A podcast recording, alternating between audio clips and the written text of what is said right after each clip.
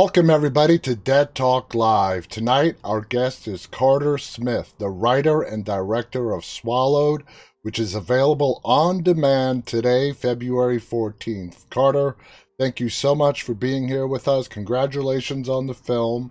It's a great thank film. you so much. Uh, I'm really looking forward to talking about this because you give us some really unique perspectives in Swallowed that we're going to do a little bit of a deep dive on. Now, Okay. let's first start out with uh, Swallow. Swallow tackles the topic of drug mules. Okay. Now, how are you going to approach this story and give it your own unique spin? Um, you know, I I hadn't seen that many sort of drug mule movies before. That is So true. I, I you know, I kind of didn't have this uh sort of established idea of what uh what the conventions were. Um, you know, I, I just came at it uh from the point from the perspective of like, okay, you know, what happens if these guys get into something that isn't what they expected and sort of at every turn everything that could go wrong kind of does go wrong Yeah. um Uh, now, the drugs, if we can call them that, that are being smuggled across the border are not your typical narcotics. Um, how They did you come up with that idea to use? Uh, I mean, I'll let you explain. Just Yeah. how did you i mean up with i that? i had i had read a bunch about um you know sort of this uh, the whole the the trend of of sort of um natural substances as drugs whether it's you know something like ayahuasca or some sort of you Licking know a frog. from yeah exactly a frog venom exactly. Like I, there's there's a lot of that that i found kind of interesting. I mean frightening to be honest hmm you know for me and but also kind of fascinating. And and you know i liked the idea that i mean for me the the most horrific stuff is always uh are the things that are you know almost could be real you know that that's that's sort of much more terrifying than a than a demon or a you know oh, Yeah. something sort of supernatural or you know out of this world like something like what happens to these guys in this film is is kind of more frightening because it it's it's takes place in a world that that feels very real Absolutely, absolutely. And one thing this movie definitely does, it brings the audience into not this make believe fantasy world, but something that could very well be happening at any point in any part of the world. Now, the two main characters are Benjamin and Dom, who are Yep. best friends. Uh, Benjamin is gay, Dom is straight. The scene in which Dom reveals how he feels about Benjamin and their friendship is a really special moment in the film. How did you finally settle on how that that that sequence of events, that scene was going to unfold? yeah. Well i mean the whole the film takes place on all over over one night. Hmm and it's it's benjamin it's sort of their last night hanging out together before benjamin is getting ready to move off to la so i kind of felt like you know they've grown up together they're really good friends and you know this would be the night if anything was going to come out hmm uh this would be the sort of the last chance that they would have to to talk about some of that stuff and i think that that you know sort of last chance feeling is sort of what gave Dom, you know, or what gives Dom the the sort of confidence to to open up a little more than maybe he would if if it was just another night. Absolutely. Um, it's like this is his last chance. He may never Yeah. see Benjamin ever again. Now, there are two terrifying aspects to this film, like you mentioned. One being the little creatures, shall we call them, that are being smuggled across the border. And then we have Mark uh, Patton's character. And Yeah. Mark did a fabulous job. Was Yeah. was it your intention for for one aspect to feed into another and to bring this terrifying film together? Yeah, I mean, I I, I kind of liked the idea that I mean, I I think that as terrifying as Mark Patton is Alice, Jena Malone's character. Oh yeah. you know i mean she's she's small but she is fierce and she is dangerous and and i kind of liked the idea that the two of them you know as the you know quote unquote traditional villains you know don't look like what you might expect these characters to look like in Mhm. a in a film like this i mean normally like the you know Jena's character Alice would be like a tough guy and yeah. you know be sort of a big burly guy with a gun and and then here she is and she's got this soft sing-song voice and this blonde hair and she's you know half the size of of of Dom but she somehow manages to like completely command the situation and and take charge and you know so I, I liked the idea that that the the sort of the the exterior villains were you know as unexpected as you know what's in the baggies and and inside their stomachs you know after that point in the film and we're going to go to alice some more in a bit now uh, mark uh, mark patton's character is a flamboyant personality a sociopath who thinks he can get away with anything he never has to pay for what he does um, yeah. what was your inspiration for mark patton's character you Besides know, the hundreds of thousands of serial killers we've had out there. Yeah. I mean, but I, you know, he's, I don't think that, I didn't think of him ever as a, a straight up 100% villain. Like I, I sort of had to latch onto the humanity of, of that character. And I, I imagine that, you know, he is from this same small town Maine community where Benjamin and Dom live. Mm-hmm. And growing up and being that character, Rich, you know, being kind of flamboyant and, and over the top and, you know, that's got to be tough. And so there, I think that there was probably, I imagine there would be a lot of sort of armor that he mm-hmm. would put on to sort of, you know, to posture himself and to yeah. to sort of appear to be, you know, sort of a lot more badass than than maybe he feels on the inside. Um, so you, know, you would not that, really classify him as a sociopath. He's just uh, somebody who's been through a lot and is really hardened at this point. I mean, he's probably got sociopathic tendencies. Like uh, you know, like he's not, you know, he's not just like a straight up nice guy for sure. He's yeah. got to screw loose. But I think that that what was always important for me was to you know to make sure that he didn't sort of tip over into a caricature yeah. and that there was you know humanity in him and that you know I, I think it's kind of interesting that that he can see a lot of himself in Benjamin yeah. and sort of being the beautiful, you know, kind of guy that that you know everyone wants a piece of. And and that's you know those days are in his past. And how anyone deals with that i think is is kind of interesting. It is. It is. That's yeah. great that's a great point you just made. Now being the director you uh i could tell you used colors to represent some different moments in the film. Yellow is a big color in this film. Mm-hmm.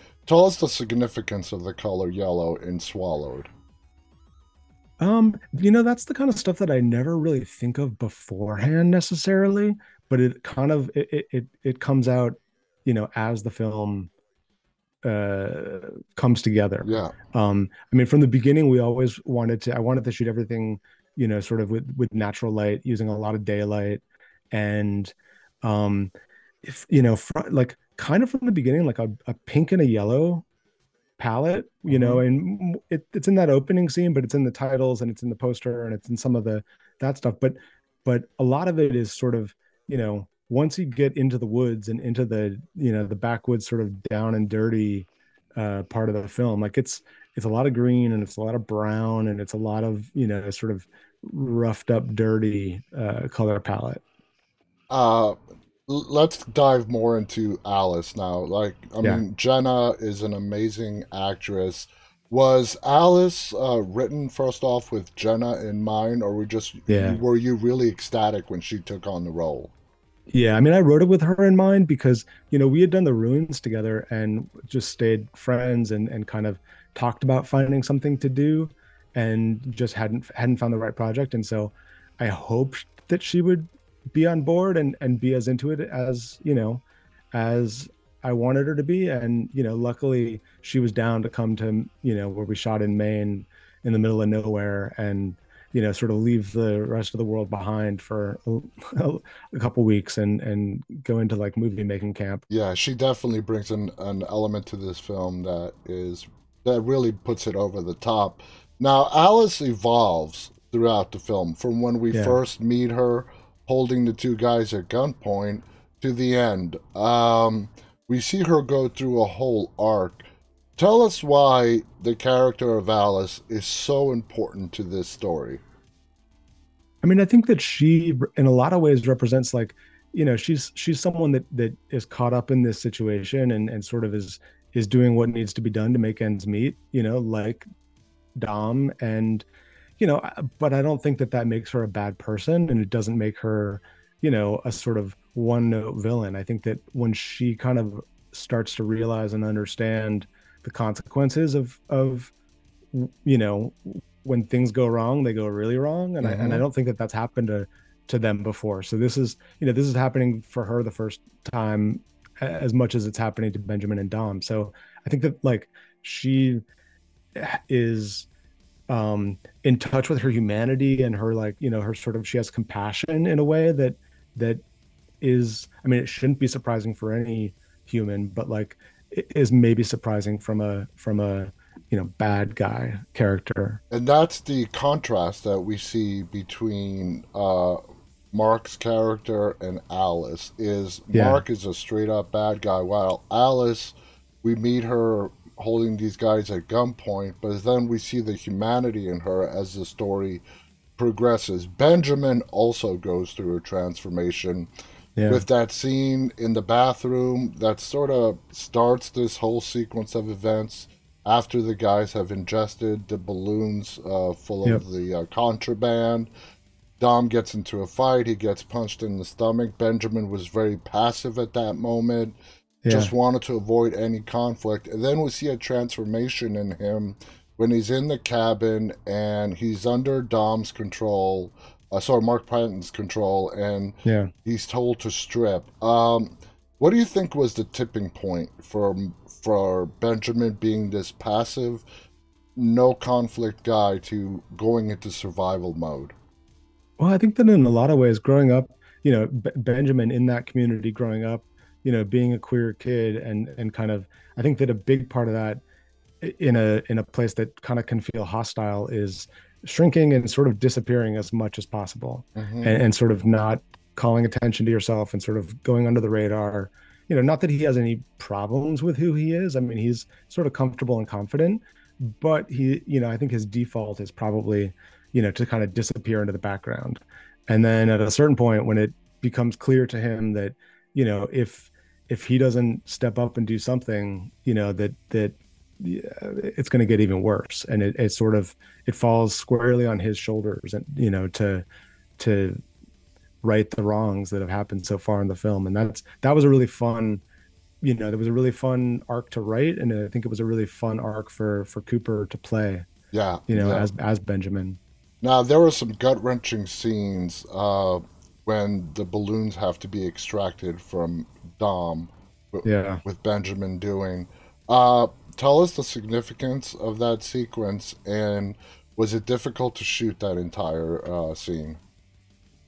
I mean, you know, it, you know, I was always kind of interested in this. You know, I mean, Benjamin is, you know, his and his best friend Dom. Like Benjamin is sort of secretly in love with Dom, and maybe not so secretly. Like I think that Dom knows, and it's yeah. sort of an open thing between them. And so there's something so twisted and perverted about the way that that scene unfolds, mm-hmm. and sort of how intimate they're forced to become in the most horrific way um and you know because that takes place over you know it's a good like 15 minute sequence yeah. you know there's a lot of eh, stops and starts and you know different different things that happen along the way so it was a really uh, complicated and uh, difficult scene to shoot but you know we just talked about how it was going to be shot and where the camera was going to be and the sort of what the you know what we were going to be seeing as an audience. I mean always from the beginning it was never meant to be something that like you sort of saw i was never going for like gross out like yeah. i'm not showing like you know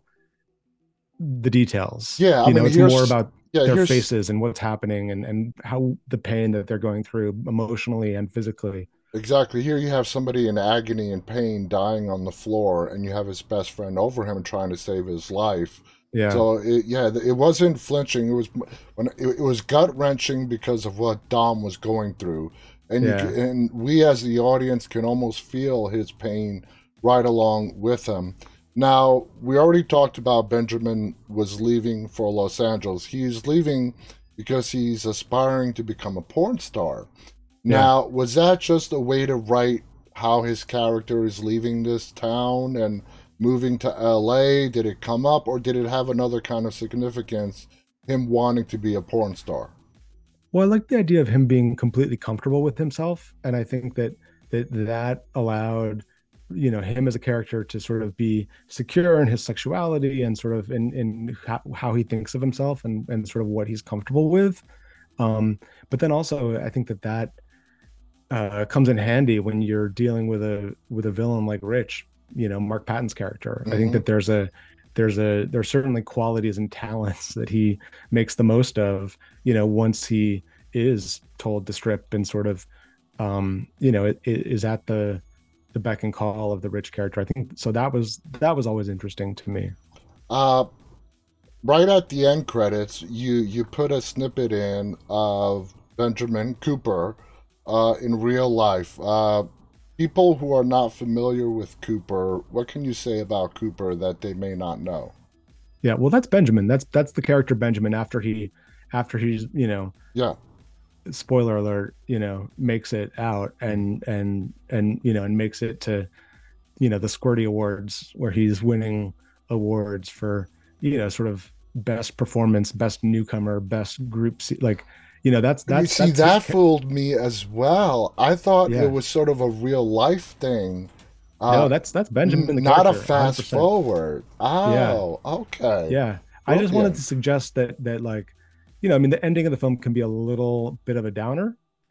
and I, I kind of wanted to end on something fun. Yeah. And, you know, to sort of, you know, for people to know that, that Benjamin, for all he went through and everything that he lost, like he actually ends up okay. See, that's brilliant. Um, that, I, I yeah. love that. I love that you did that. Now, uh, staying with the end here, the film leaves the fate of some characters up in the air, up to the audience to decide what happens after the credit rolls.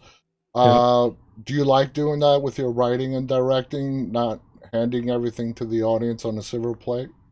Yeah, I like to I like to try to give just enough, but not everything, if that's you know when that's possible. I mean, sometimes you have to you have to give a little more or give a little less, but whenever I can, I like to let the audience kind of make their own decisions or you know come to their own conclusions. Now the ending, I don't, know, I don't know. I don't know what you think is very is ambiguous. Like I don't like without giving anything away, like I don't know if you know.